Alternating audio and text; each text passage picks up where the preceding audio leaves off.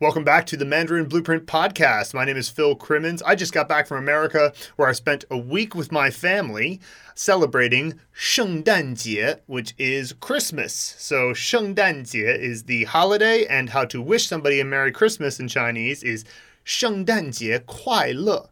As a matter of fact, you can put in 快乐 after pretty much any holiday and that's a way of uh, wishing them a happy holiday, whatever that is. And so uh, I will say this though: if you're going to do that, make sure you don't do it on the Tomb Sweeping Festival Day, which is called a uh, Qingmingjie. Qingmingjie is a well, you can imagine on a tomb sweeping festival, it's meant to be a reflective or somber holiday here in China. So you don't want to wish somebody a happy uh, Qingmingjie. But uh, apart from that, you can generally get away with that. Now, of course, right after uh, Christmas comes New Year, but this is New Year as it as is according to the Gregorian calendar, which is the calendar that most everybody follows. Uh, so January 1st is what's called Yuan Dan, Yuan Dan, and you would just say Yuan Dan Kuai Le if you want to wish somebody that Happy New Year. But usually, when you'll say the more literal New Year Kuai Le, that's being 新年快乐. That's for the Chinese New Year, at least in China.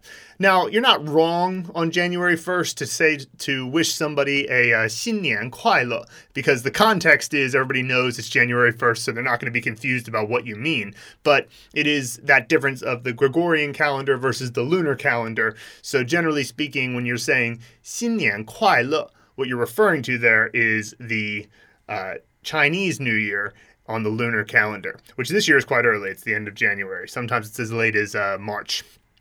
And so uh, that's a little bit about how you can say uh, 圣诞节快乐 Yuan Dan Kuai and Xin Nian Kuai So let's move on to some questions that came in this week from the Mandarin Blueprint community. Also coming in from emails, coming in from comments on the Mandarin Blueprint Method course. And if you're new to the podcast, the Mandarin Blueprint Method course is the very best way to learn Chinese online in one integrated and also a linear cu- curriculum. So you just step by step follow a linear curriculum to go from knowing nothing about Chinese to being fluent in Chinese and impressing everyone around you. And uh, I'd like to take a moment to speak about that because I just went to visit my uh, family and I saw some of my extended family members for the first time in a while my aunt, uncle, and cousins, and we all celebrated Christmas together.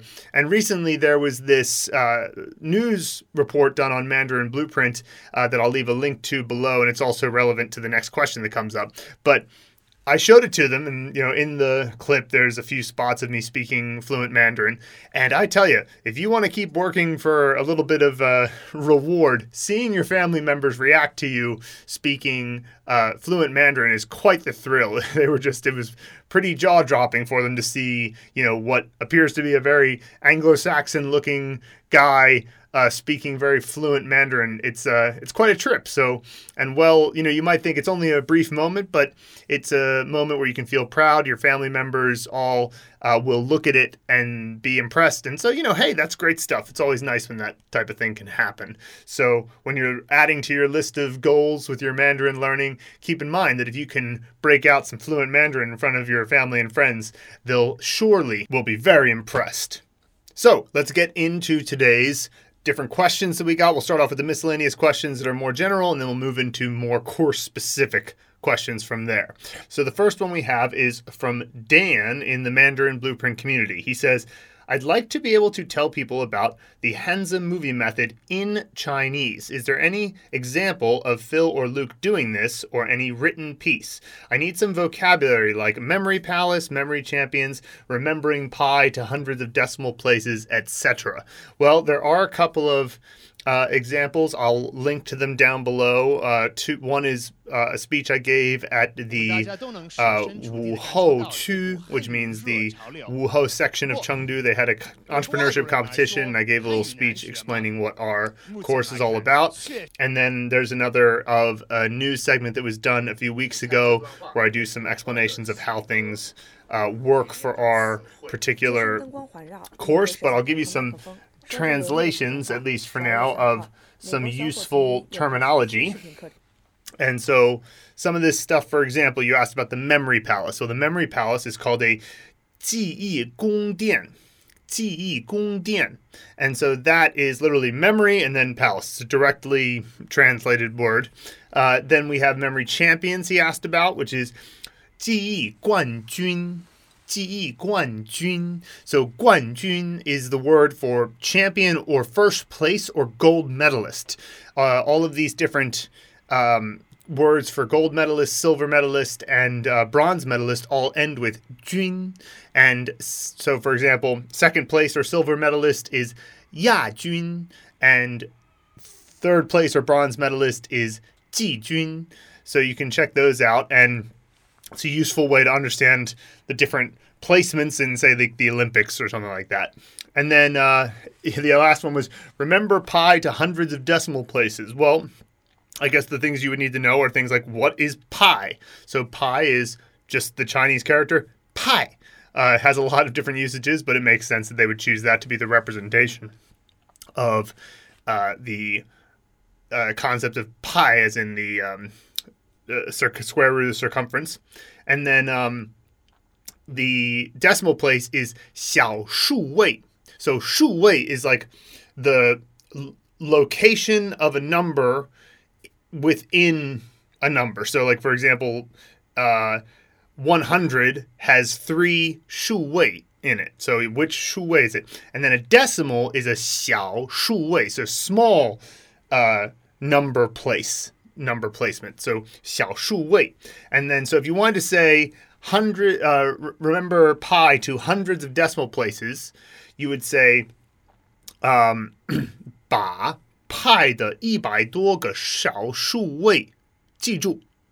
So you would start with ba, which is the the character you use to move the object in front of the verb. So the object in this case is hundreds of decimal places of pi. That's the object in the sentence. So 把派的一百多个小数位记住. That's the final verb. 记住. And the reason why you would use 记住 as opposed to 记得 in this case is because 住 is a result of ji. And when you use this ba construction, you tend to use the verb plus the result of the verb. So ji zhu, zhu means to lock in place or live somewhere. So if you can imagine, you take the memory or to remember ji and you make it live inside you. So that's the memorization of it. So ji zhu, right?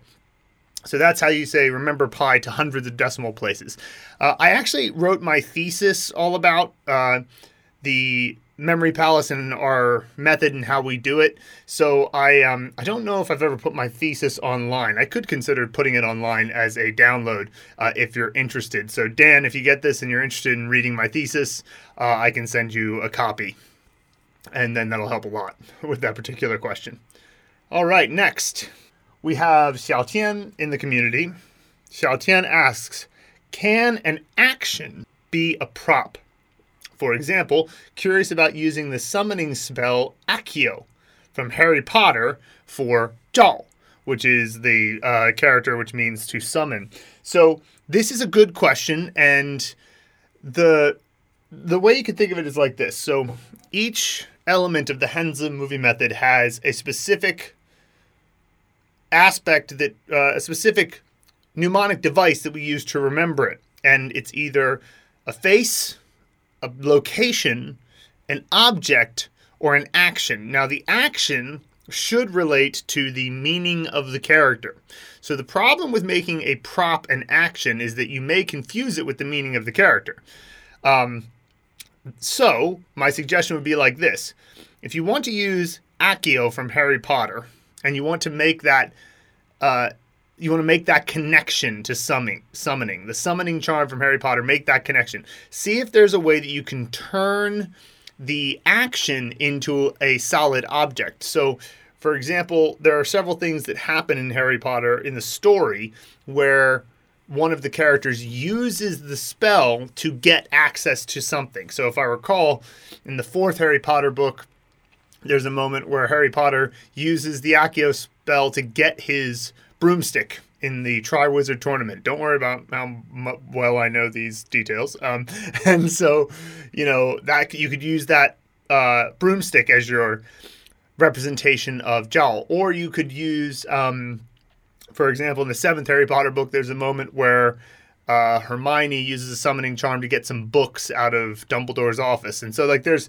you could tur- that's an example of how you could turn something that was previously an action into something a bit more tangible and something you could touch. Now, all that being said, I think it's possible, Xiaotian, that you'll end up in a situation where if you use an action for this particular prop, you'll be okay. But considering what I said before, you have faces, places, objects, and actions, and they each apply to different parts. You know, it's a pinyin initial, pinyin final, and tone uh, character components and character meaning, if you put something that's supposed to be a character component into the category of character meaning by making it an action, you might confuse yourself in the future. So if you do this, do it only as an exception. I wouldn't recommend doing that uh, most of the time. Next question comes from the community forum where we have a question from Darian Wawer, Warrior, Wawer. I'm not exactly sure how to pronounce his last name here. W A R uh, W A W E R. Um, but uh, he says. Hello, I have a question regarding props and movies. Background info. I am learning traditional Chinese by attending an intensive Chinese course in Taiwan. I am a textbook PAVC 2. I don't know what that means, so but I'm going to continue. I'm a textbook PAVC 2. So I memorized several hundred characters, but I was hopeful that I could incorporate Mandarin Blueprint method for more efficient and comprehensive memorization. I have prior experience in using mnemonics and I already assigned all sets and actors. Okay, cool. I want to use the Mandarin Blueprint method to learn traditional Chinese characters, but I've run into a few problems. So, just as a side note here, the Mandarin Blueprint method covers simplified characters because uh, there's two main reasons. One is that uh, as a matter of numbers, the the amount of people who use simplified characters versus traditional characters is just a vast majority use um, simplified characters because that's what they use in mainland China. But Taiwan is a notable exception to this. Taiwan and Hong Kong are the biggest exceptions to using simplified characters. Um, and the second reason is that Luke and I have not learned traditional characters uh, because we've always lived in mainland China since um, since starting to study Chinese. Now, that said, having learned simplified characters first, I do recognize most traditional characters, but every now and then I still run into one that I'm like, what is that? And then when I find out the simplified version, I'm like, oh, yeah, I do know this character. Um, so, Darian's first problem props.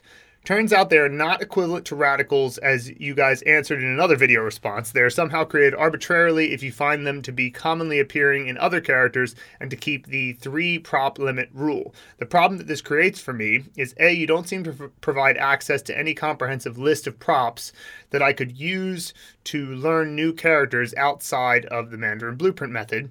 And B, I don't know which parts of characters I should turn into props. So, for example, every week I need to learn 50 to 100 new words for my course. In order to use the Mandarin Blueprint method, I would need to have a props list so that I can use it on my own to learn those characters and or I would have to somehow realize which parts in any given character are best turned into a separate prop. Uh, B2, how much overlap is there with radicals? How many more props beyond radicals are necessary for this method? Any advice on how to decide what to make into a prop? And then the third problem uh, C, I don't know how much your props made for simplified characters should differ from props intended for traditional characters. So, there's a second part of this question that relates to making movies, but I'm going to address these questions first. So, the I would say that our props are not uh, created entirely arbitrarily. Uh, but interestingly enough, radicals are somewhat created ra- arbitrarily. I mean, not entirely either, but it's important to understand what a radical is. A radical is a categor- categorization to look up characters in paper dictionaries. So sometimes a radical where they drew the line between ra- radicals is also arbitrary. So it's not as if radicals are non arbitrary and the props are arbitrary. Even the radicals, when you look at some of them that are classified as radicals, so that you can, you know, let's put it this way you have a radical, and then there are several characters that are categorized into that radical. But if you look at the radical itself, sometimes it contains more than one component. So a component is basically the smallest uh, reasonable uh, sort of categorization, you could come to a section of a character. So it could be a roof, could be the three dots of water, could be a single dot, you know, that type of thing.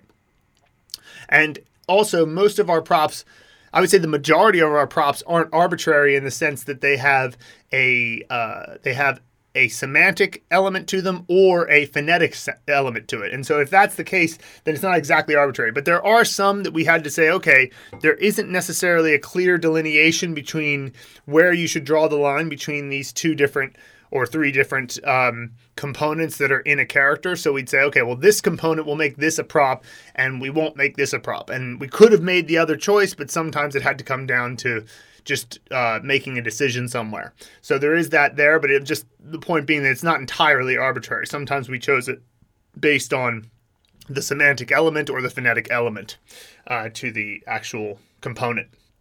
And so the first thing, you don't seem to provide access to any comprehensive list of props, uh, but there we actually do. So here's how you can do it. If you go into Anki and you go to Browse and you select the Mandarin Blueprint method and then while holding either control or command, you then select uh, the tag props. You'll see a list of only the props. So it actually is available to you there. And then you can make your edits to what you want to call each of your individual props right there in Anki. So that'll save you some time if you do that. Hopefully that's a that's a nice practical step there. Again, you just go into Anki, you select the Mandarin Blueprint deck, the Mandarin Blueprint method deck, like the master deck, and then while holding the command or the control key, select again the tag props, and then you'll only see props from there.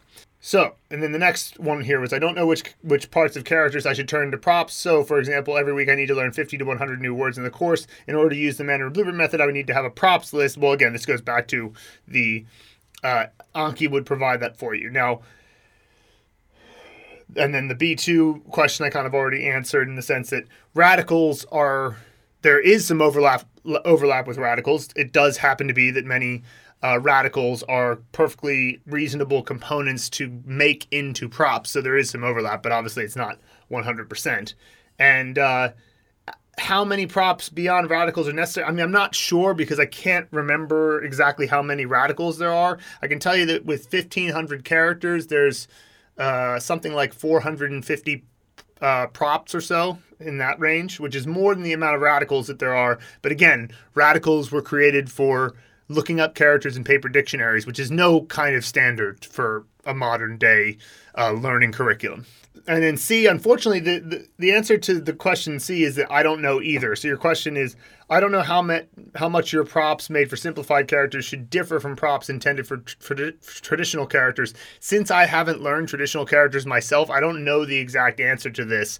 I but I do know that if you look at a character and you look at what's inside of it, you can see about uh, trying to draw a distinction between them. And if you decide that your distinction, if you later on move on, like pick a pro- component and say that component is going to be this prop, and then later on you realize actually I should have made it this other component that is the prop, then you can maybe retroactively fix it. But for the most part, all you have to do is break the character down into visual representations of the different components and then try to make a movie scene out of it. So where exactly you draw that line, it's always important to remember that all that matters is that you remember it at the end of the day. If the prop was actually, um, you know, quote unquote, the official radical, that's not really important. What's important is that you remember the character and how to write it and what it means. So if you break the prop down, or sorry, you break the character down into different components than we did, or than uh, maybe an official Chinese scholar who writes what the radicals are in a dictionary. It doesn't matter if you get the meaning, pronunciation, and writing of the character down.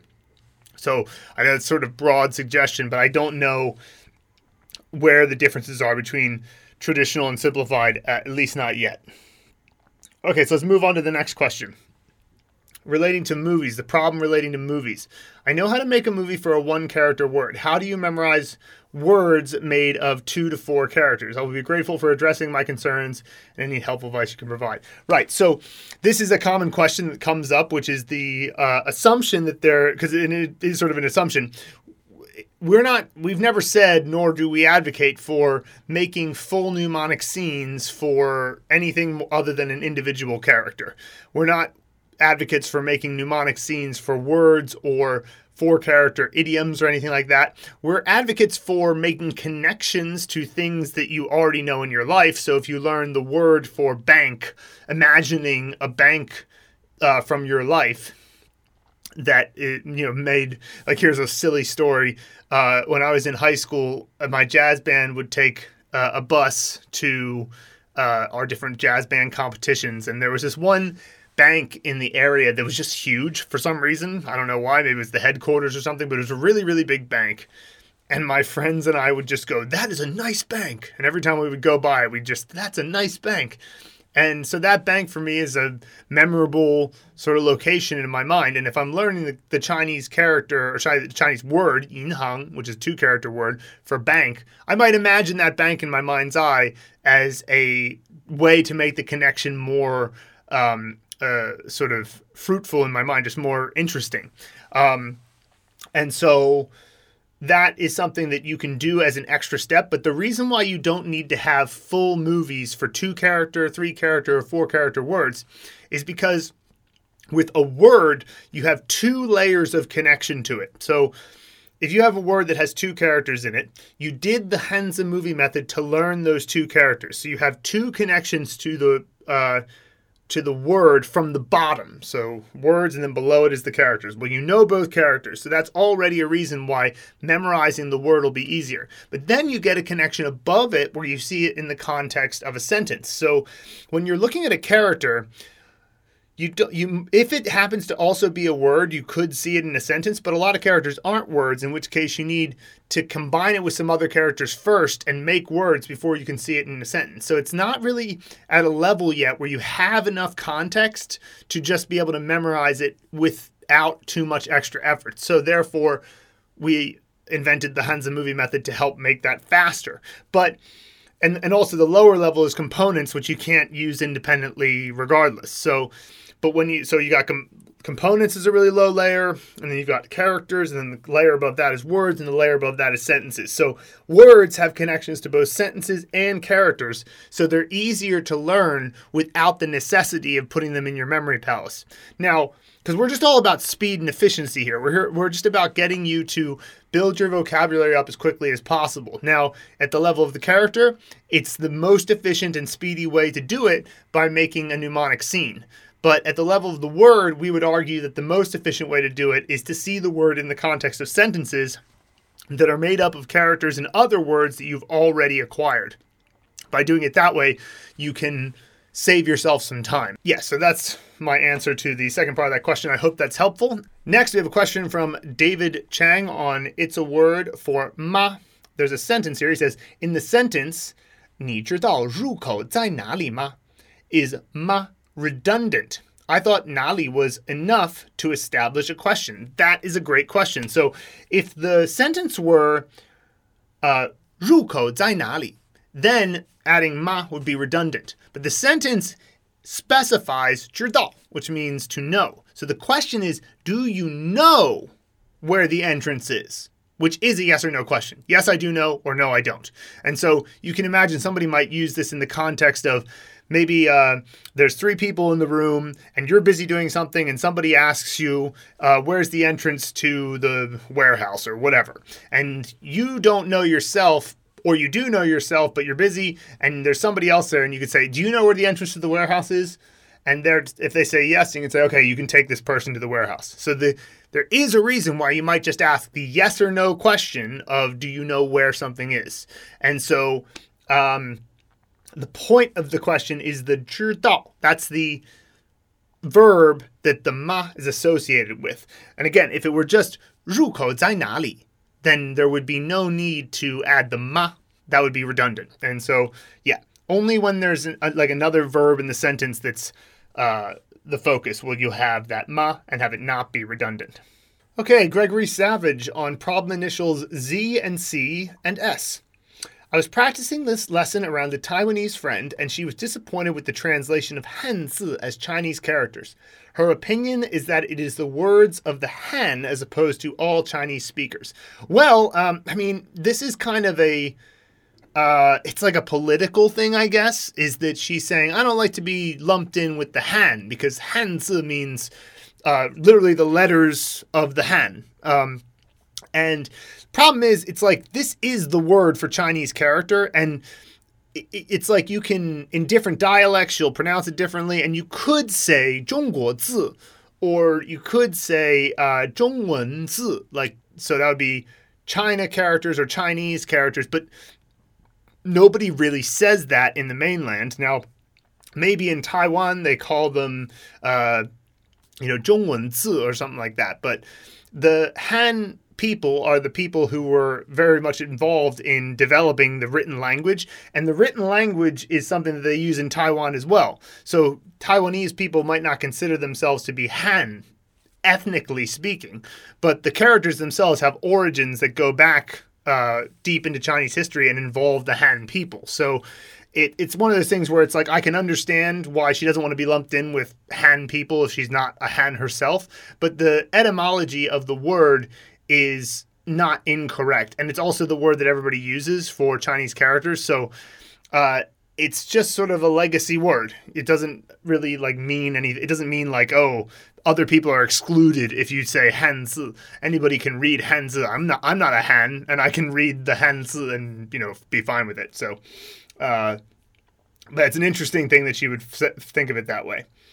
Next, Tyson on new vocabulary unlocked for kanfa, can you help me differentiate between 想法 and 看法?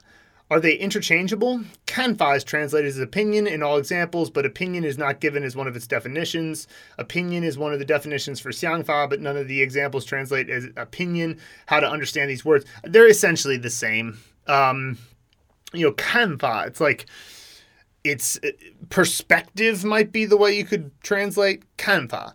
Uh, and xiangfa maybe implies that there was a little bit of thought that went into it, but like it's they're they're practically interchangeable. Uh, so I wouldn't really worry too much about it. See how you feel about it when you read them in a lot of different sentences, and see what naturally comes out when you output after having lots of input. But in my experience, there's not uh, a substantive difference between these two uh, that is you know worth worrying about. Uh, they're essentially the same thing. You know, obviously, can means to see, so like your perspective makes more sense because that's something that has to do with your vision, so to speak, uh, how you perceive that uh, perceive things, and then 想法想 means to think. So uh, 想法, it's like, but it, in the end of the day, it's really just uh, uh, semantics. You're just having a semantic argument with, about it. And so I would say that ultimately, when it comes down to real meaning, it's the same thing. Okay, so that's some of our miscellaneous questions.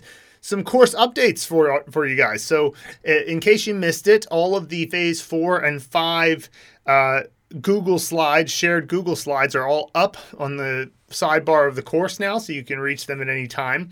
Uh, we do have uh, more of the expansion coming soon. We just have to do two recording sessions with Annie and Jerry to get all of the native audio into the flashcards, and it's proven to be a little bit difficult to schedule them. They're they're quite busy these days. So as soon as they've come in and done their uh, recording, we'll have the flashcards ready, and then we can upload them to the course and unlock the next ten levels of the expansion, which will be good. And uh, something I mentioned in a new video that I just put up in level 13 of the course is that the podcast, you know, we've been taking clips from the podcast and putting them into the course when they're relevant. So, for example, uh, in the course, we have.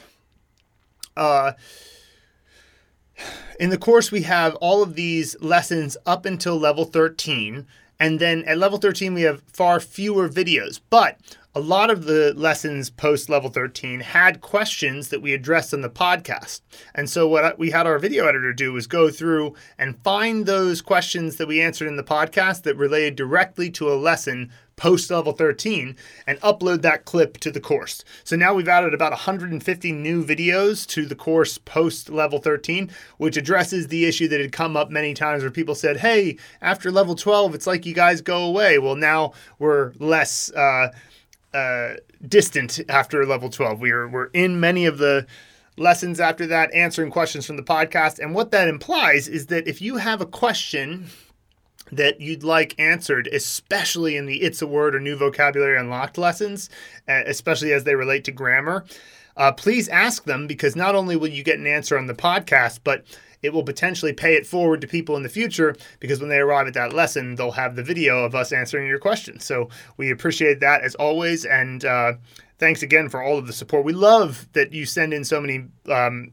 uh, questions each week. It's such a privilege, and we're very grateful to have such a vibrant community that really gets engaged in this curriculum. So uh, that's always great to see. So let's get into some movie shares. Okay, so the first movie we have is from Chad Wrestler on Make a Movie for Hong, which means red. It's got the uh, components of silk and the character for work, and it's pronounced H O N G second tone. I'm giving I'm giving Hu Jintao a tour of where I work as he is visiting the US and giving me Chinese lessons. I show him our little break room in the back where, of course, we have our calendar with scantily clad females. yeah, Chad works in a uh, mechanic shop, car mechanic shop. So that seems a rather uh, stereotypical of having in the break room there. That's you know. Uh, so let's see here. For December, it is a very attractive Chinese girl in a very short red silk dress, leaning seductively up against an I-beam at a construction site. Suddenly, Hu gets very angry and starts yelling in Chinese. Thanks to my studies of the Mandarin Blueprint, I suddenly realize that he is yelling, "That is my daughter." 她是我的女儿. Um, yell, yelling, that is my daughter, and his face turns red with anger. And of course, that's the meaning of the word. Uh, red, I like it. Um, Hu Jintao being the representation there, that's fine. For H, uh, the, it must be that his um, his uh, the the room or the the the place he works is the ONG representation, and the break room is second tone. And that makes sense because the break room is usually where you'll have some kind of uh, cooking related things in it, whether it's a coffee machine or whatever, and second tone's off in the kitchen. So makes sense that that's in there. And she's leaning against an I beam with the silk dress, and then of course it ends with him getting red with anger. And I would say just exaggerate how red he gets and you know make that even clearer uh, so that's excellent. Awesome. Next, in the same very similar section, uh, we have Chad on make a movie for which means to make an appointment or to uh, come up with, or to, yeah, usually to set a date. Location father in law Ed's house outside the entrance. That makes sense because it's eh.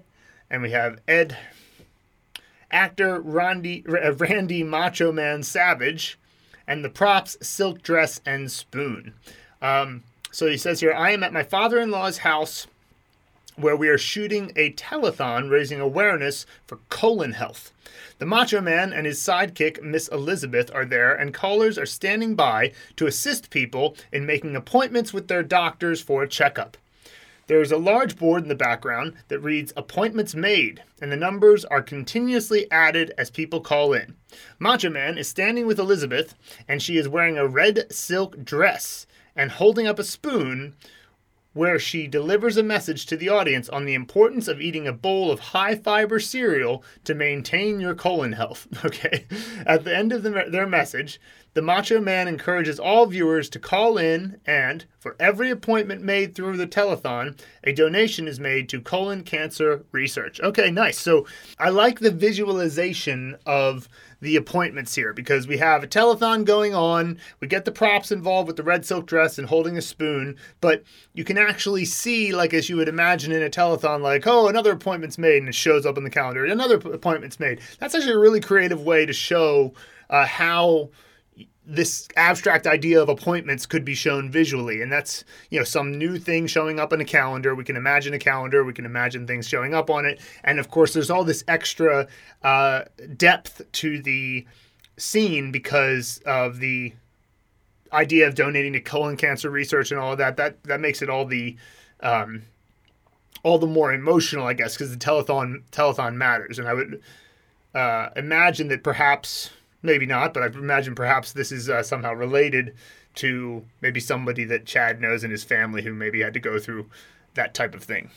All right, nice. Next, we have uh, Kika Bisagno.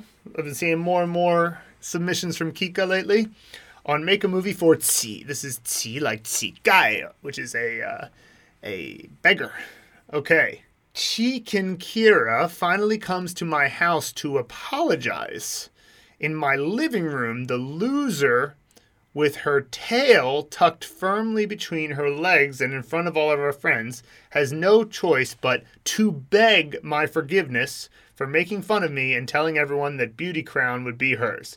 I won and she didn't. Okay, so uh, yeah, everything's involved in this scene properly. We have the loser and the uh, the tail. We have the living room for the third tone, and it's childhood home for because T doesn't have a final. Uh, we have everything there clearly. And to beg, you know, to beg, despite being not a very um, it, you know, it's it's more an action than it is an object. It's also a very clear visual action. You know how you get on your knees and you just you're you're clearly begging to someone to do something. And uh, that is clear enough that everything about that scene should work no problem. So here's kika on the next character which uses the entire character of qi as the right side component. And this is the make a movie for ch which means to eat. I hear noises outside my house. I open the door and I see Charlie Chaplin right at the entrance. So we've got first tone at the house, Charlie Chaplin outside the entrance. The already the uh, already the pronunciation is taken care of. I ask him what he wants, but he doesn't talk. He just points his figure, finger at his big mouth, left side component. He is so dirty and smelly, smelly, he looks like a beggar, right side component. He keeps pointing his finger at his mouth, and then it dawns on me, of course, he's a silent movie actor. He's telling me that he wants to eat. So I like everything about this story, it's very clear. I can imagine it clearly in my mind's eye, and I like the idea that because Charlie Chaplin is a silent movie actor, that's why he's not just saying it. He's he has to use his charades like type uh, acting to show that he wants to eat. The only thing I'm worried about here is it's just that Charlie Chaplin looks like a beggar. That may be just what you do for beggar. It may just be like make your actor look like a beggar. Might be better to have a separate beggar that is a different person from your actor, just to remember that, that, that that's the important part of the scene. Um, but that said, though, just like how for like for example, the prop for uh, female, we say, well, you could have your actor dressed in like you know sexy lingerie. Um, so that's an okay thing to do. Just you know, as long as there's something very clear about what you do to the actor to make it super obvious they're a beggar. Next, on Make a Movie for Qi. This is the character that means uh, air, gas, or and qi can also mean like one's aura or sort of way about them. You know, like uh, oh, he really has some nanzi qi, meaning he's like quite manly, right? After realizing that she is not as beautiful as she thought, she truly feels like a loser. That'll be your top right, top component. Chi Kinkira runs to the bathroom grabs a razor, that's the middle component, and chops off her ponytail, that's the bottom component. Nice. Quick in quick succession. She shrieks in agony as she sees herself in the mirror, crying so much she can hardly breathe. What have you done? I ask. Leave me alone. I need some air, she says as she leaves the house in a hurry. Nice. And so, uh, everything about that scene is great. I don't have any um, major suggestions for it. I would say that um, uh, you know, it seems as though you're saying that the actor, who I guess is Chikin Kira, who I don't know who that is, but I, I that seems to be the actor here, um, feels like a loser, uh, and maybe that's not what you're saying. Maybe there is a lo- a person who you associate with being a loser, uh, but just make sure that that's clear the distinction between the prop and the actor. And if that is already clear in your mind, that's fine. Then we're all good. Next, on Make a Movie for Fei, we have Freddie Mercury uh, always comes to Aikido practice on the back of his pet crane. nice. Uh, the sensei wants for him to uh, waits for him at the entrance of the dojo. So that's the I guess the sensei is the re- representation of the dojo, and A because Fei is pronounced F A uh, F E I and pronounced A like that, and it means to fly. And so Freddie Mercury's F, we got our pronunciation sorted. The sensei waits for him at the entrance of the dojo to see the amazing flight maneuvers of the bird, but today they crash landed on the grass. Lots of icicles accumulated on the crane's tail so he could barely fly. Perfect. So we have the tail, the icicles, Freddie Mercury outside the entrance of the uh, dojo with the sensei. I love it. And uh, everything's logical and fits together perfectly. It's uh, that's uh, yeah, great, excellent. Next, John Grist on Make a Movie for Dan. My actor Damien is not squeamish. So Damien's the represent, representative of D and Dan. So after trapping the rooster with a giant finger, those are two props, he plucks it and puts the body in a coffin as an undertaker would, right? Because this character means to undertake. Uh, now, of course, it doesn't mean an undertaker, but I guess an undertaker is undertaking that the responsibility of taking people down to the underworld or to or, or the uh, bodies to the morgue. He plucks it and puts the body in a coffin. Right. So I love this simple, quick scene. Gets all the props in. Gets everything clear cleared up, nice and fast. Uh, I'm a fan. Well done, John.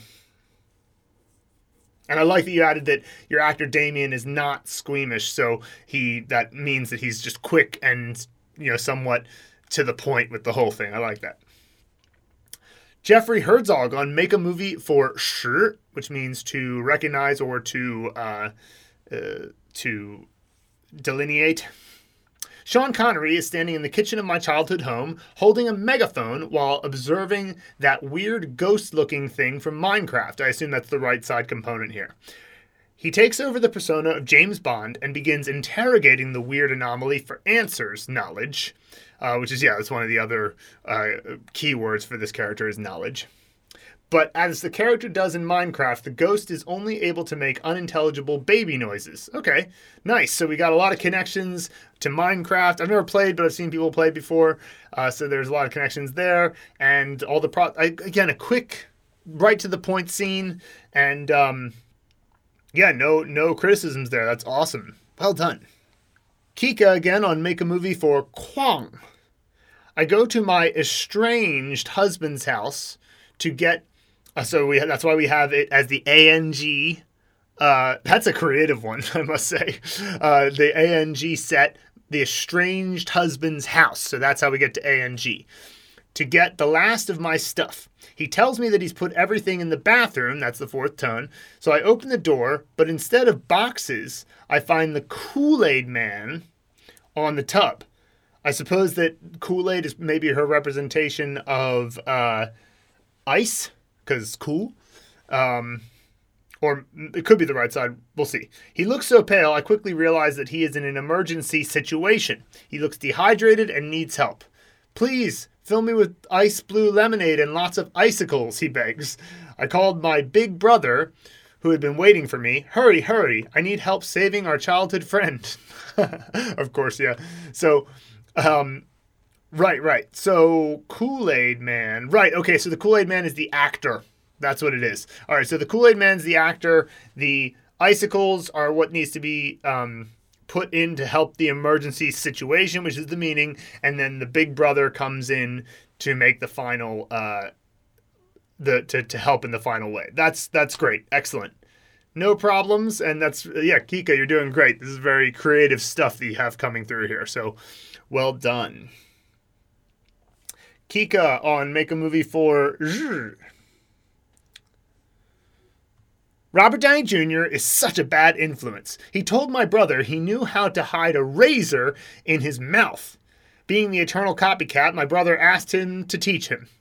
They went to the bathroom to use the mirror while trying, but in his first attempt, my brother cut his tongue very badly.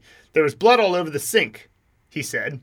Don't be a sissy. Your tongue will be fine in a day. Okay, all right. Yeah, so I don't mind this scene. I think there's it's kind of a funny scene, and of course, it's got the razor inside the mouth, which is very good. But this character does mean day, but it also means sun, and it's you know to me using the sun in some way is a better way to uh, to represent this meaning because something being fine in a day, it's like not quite strong enough because why not be fine in a week? Why not be fine in two weeks? Why not be fine in an hour? There's no real reason why it should be a day. But what you could do, simple fix, just put the razor in the mouth and instead of bleeding blood, and again, this doesn't have to make sense. This isn't going to be something that would actually happen, but none of this is stuff that would actually happen. Puts the razor in the mouth, but instead of bleeding blood, he's bleeding like sunshine and it like the blood co- coalesces, the sunshine blood co- coalesces into a little sun, and then that's the ending of the scene. And sure, why is he bleeding sunshine? Because whatever, that's it's what fits the scene, and it's also very memorable because it's very odd. It's not what you expect, so that would be fine. Next, I'll make a movie for Jiu, which means old of objects, not old of people, old of objects. While shopping at my mother's gourmet store, Ginger Rogers noticed a suspicious man following her closely up and down the aisles. So Ginger Rogers will be the representation of J.I. And of course, we're in the gourmet store, which is the OU because there's OU in gourmet. Great. She then remembers seeing the guy's face in an old newspaper. He was a suspect in a, a suspect in a kidnapping case. She decided to make a run for it. She hid in the bathroom and then, using a broomstick, she found behind the door, she managed to push open the window just wide enough to climb out and escape. So the instead of going with sun as a representation of the right side component, Kika went with window. And that's perfectly fine because it does kind of look like a uh, a window that you could the kind where you have the top part and the bottom part where you lift up the top part to open or the bottom part to open the window. Uh, so that's perfectly fine and everything's clear. And that one ends in the bathroom, which is the uh, fourth tone representation. So awesome. Great stuff. Next, make a movie for Dan, which means daybreak. Diego Maradona has been suffering from psychotic episodes, too many drugs, and he is so delusional, he thinks he's a vampire. Last time he was at Grandma's, that's the AN representation there, he left the house at midnight and then came back just at daybreak.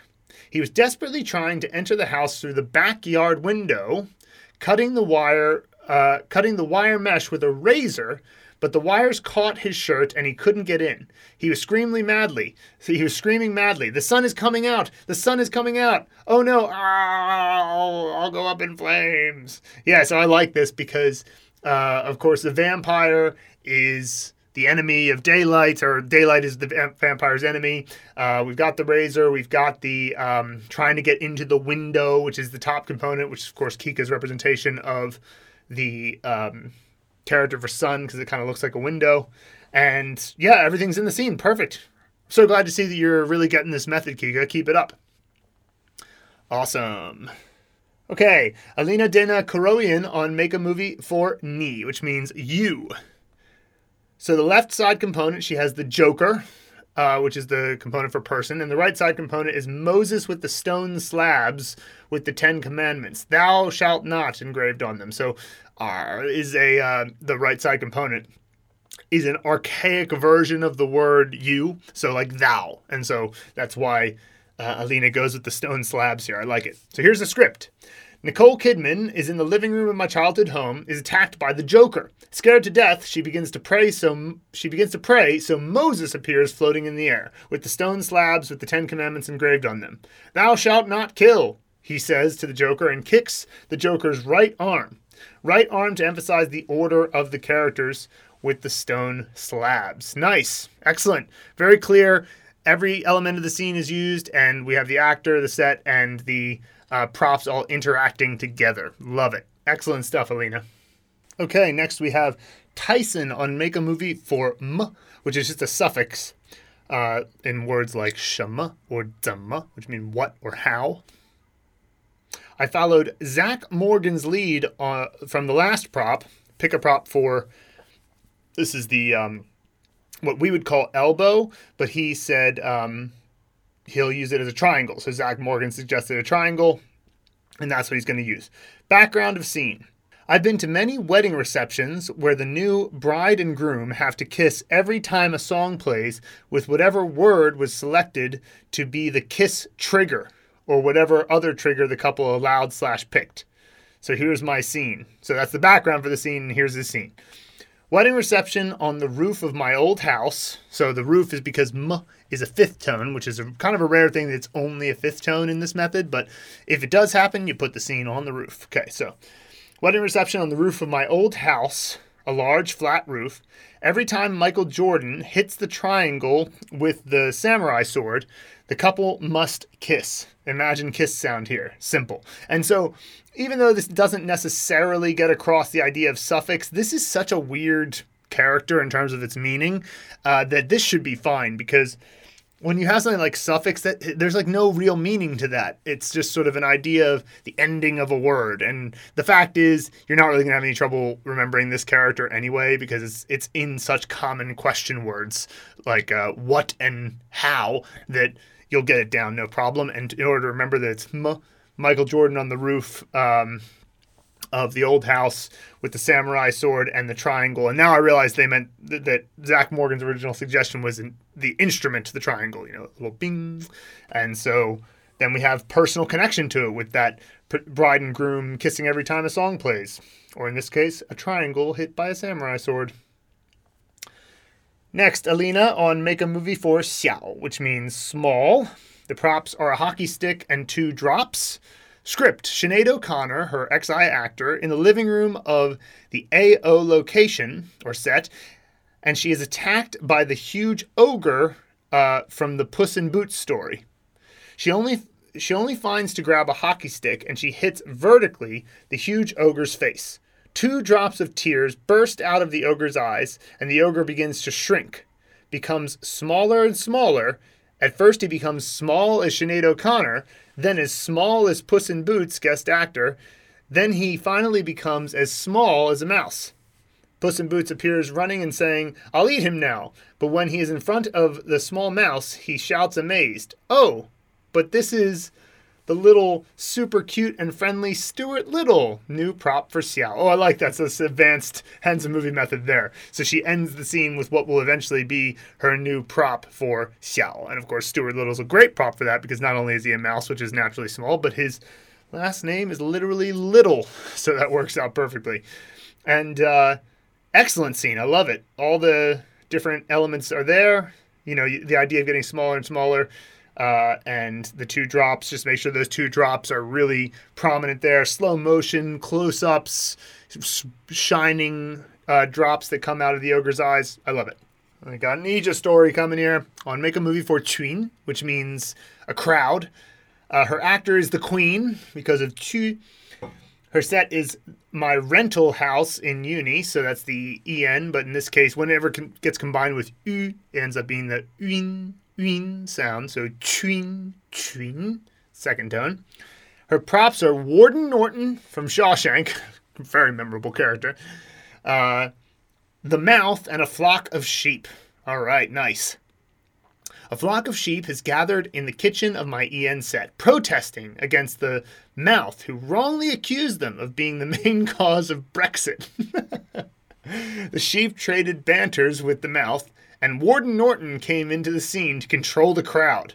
He then called upon the Queen to explain the misunderstandings.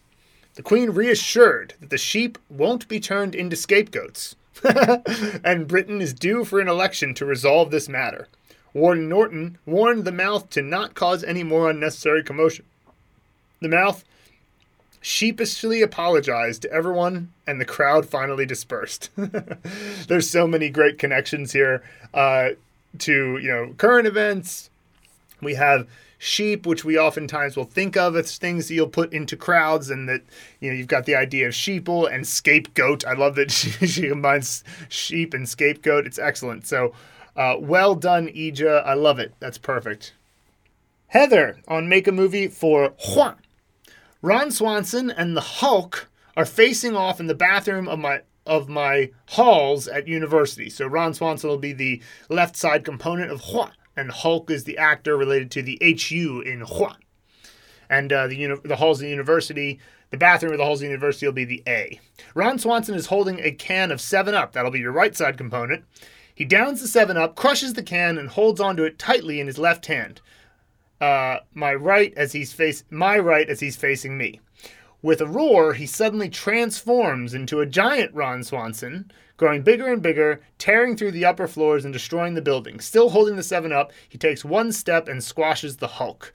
Yeah, perfect. So you've got even the positioning correct that he holds it in his left hand, which appears to your right as you're facing him, and uh, he transforms into the larger Ron Swanson. You know, um, the him growing bigger should be enough for you to remember transform but maybe you even imagine him growing bigger like a transformer would. Like so instead of just purely growing he's kind of like shifting his uh, parts i guess as it were kind of like a transformer turns into a car or into something else. Maybe you just imagine it a little bit more like that but otherwise that's a great scene. Uh, every element of the scene is interacting very well. Awesome all right. Ija and Make a Movie for Fa. Uh, this character means weary. It's pronounced Fa. And uh, her actor is Freddie Mercury. Her set is her apartment in Australia, Australia representing the A. And uh, the props are Zorro and a samurai sword. Zorro being the bottom part, samurai sword being the bottom, uh, being the top part. Freddie finally found a quiet place to write in a small corner inside the kitchen of my Australian apartment. He finally feels alive and going to have himself a real good time. Having a good time. Uh, but Zorro suddenly barged in and challenged him for a sword fight. Freddy, getting weary with all these interruptions, grabbed the samurai sword and accepted his challenge. So that's a moment of serious facial expression there. Like, oh, okay, I'm getting weary of this. Right? Like, that's a good moment of uh, facial expression helping out. A few hours later, both men were exhausted and Zorro asked for a break. sure. Freddy, already furious from all the random people disturbing his peace and quiet, blatantly refused Zor- Zorro's request. Don't stop me now, he said. Don't Stop me now, he said. The fight continued. Zorro somehow then managed to distract Freddy and made his escape with nothing but blood in his face. Ugh, what a big disgrace. He's just so good at getting the cultural tropes like layer upon layer. Love it. Next, Michael Rochford on Make a Movie for Chang or Zhang, depending on which one you want to go with. I've decided to go with one movie scene to cover both Chang and Zhang. So it's pretty difficult, but after the fifth rewrite, I got it. Right, I got it right for me. My brain sometimes sticks when a character like uh, Hang, which is either pronounced Hang or Xiong.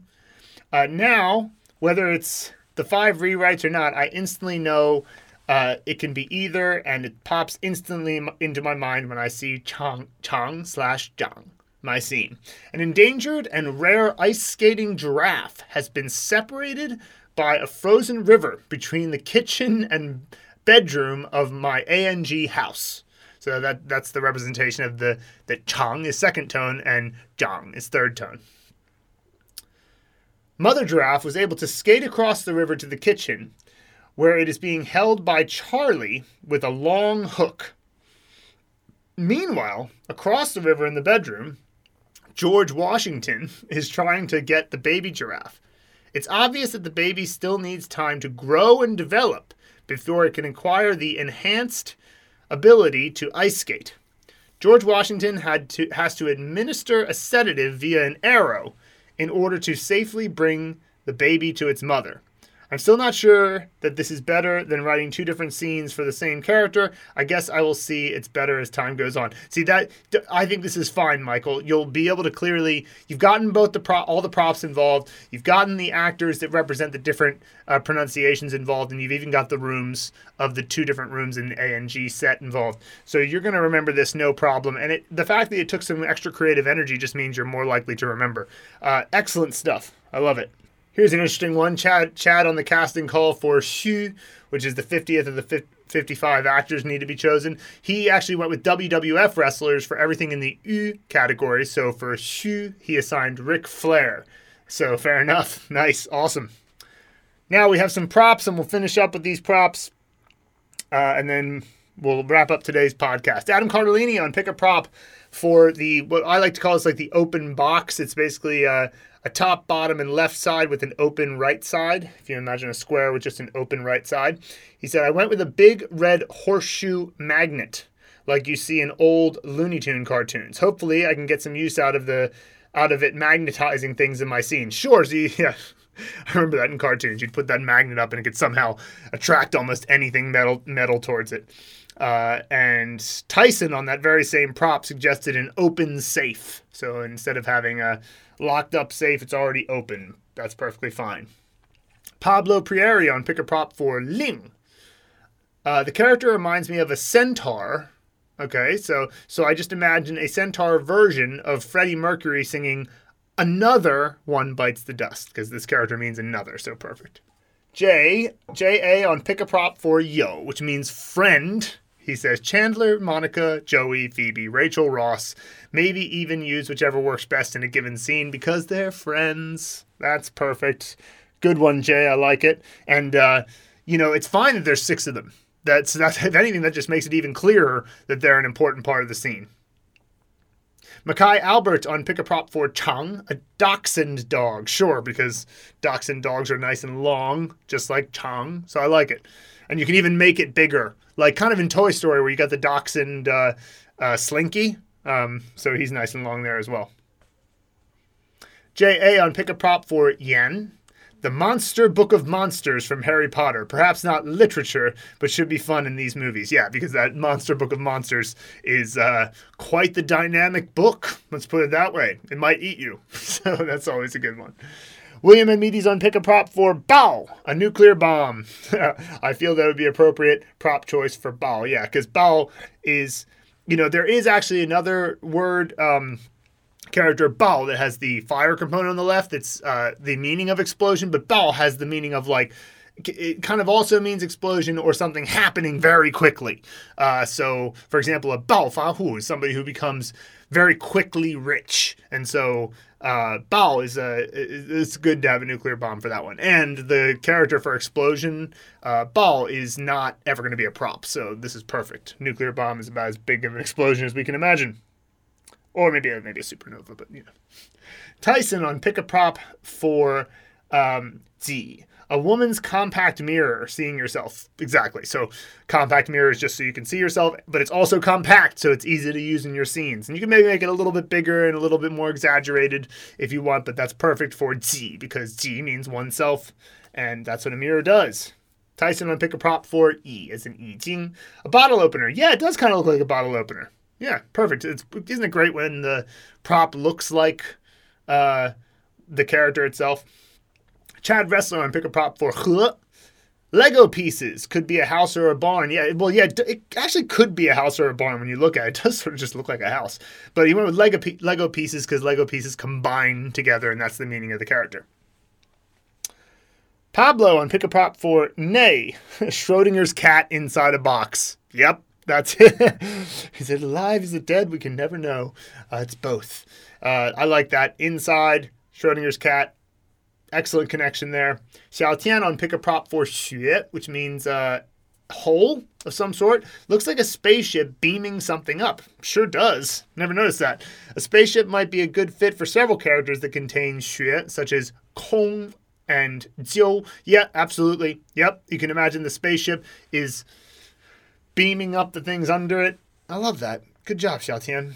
William Admedes on pick a prop for E. Um, so E means by means of Malcolm X, famous for his by any means necessary speech. Sure, nice. Good connections. These connections are crazy. I love having all these minds working on the possible connections to all these characters. Xiao Tian on pick a prop for Dao, which means knife. They look like a meat cleaver and a melon knife. Uh, right, because the when this is um, when when uh, Dao is on the right side, it looks like two little lines, and I can imagine that being a melon knife. Yeah, yeah, yeah. Excellent. So meat cleaver when it's in its full form, and melon knife when it's in its side side form. Xiao Tian on pick a prop for zhi. Train station is great because zhi is a component of Dao, which means to arrive. And uh, yeah, excellent. So that's a perfect way to think of it. So a train station, and you can just imagine the train station existing itself in your set. So that's everything for this week. Well done. Wow, everybody gave such great submissions this week. Uh, very lucky here at Mandarin Blueprint to have such smart and engaged uh, people on the course, and I hope that you keep in, uh, giving us your questions, especially on those It's a Word and New Vocabulary Unlocked lessons. Whenever you ask questions about grammar or why things are the way they are, it really helps make the course uh, richer and more fulfilling. As, as always, grammar is something that does not need to be learned intellectually. It can be acquired unconsciously, but still, we're always happy to answer those questions because people get a kick out of it. So, thanks so much, MandarinBlueprint.com. And uh, by the way, up until January 7th, we'll be having a deal on our uh, annual subscription, 33% off. Just go to mandarinblueprint.com for the details up until January 2nd, January 7th, 2020. See you next time.